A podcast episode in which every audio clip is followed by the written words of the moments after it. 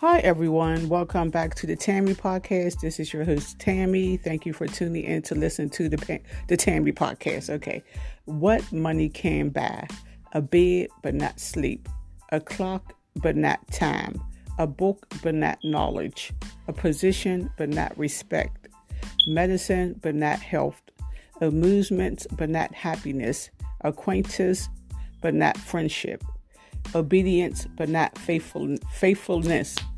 A house but not a home. So if we just take time to s- saturate what i just said you know just think about what i just said because this is so true. Money can buy all these things but it can't buy what we really need. So just think about this for a minute. Just let it marinate in your mind what money can buy and what it really can't buy Okay, everyone. Thank you for listening to the Tammy Podcast.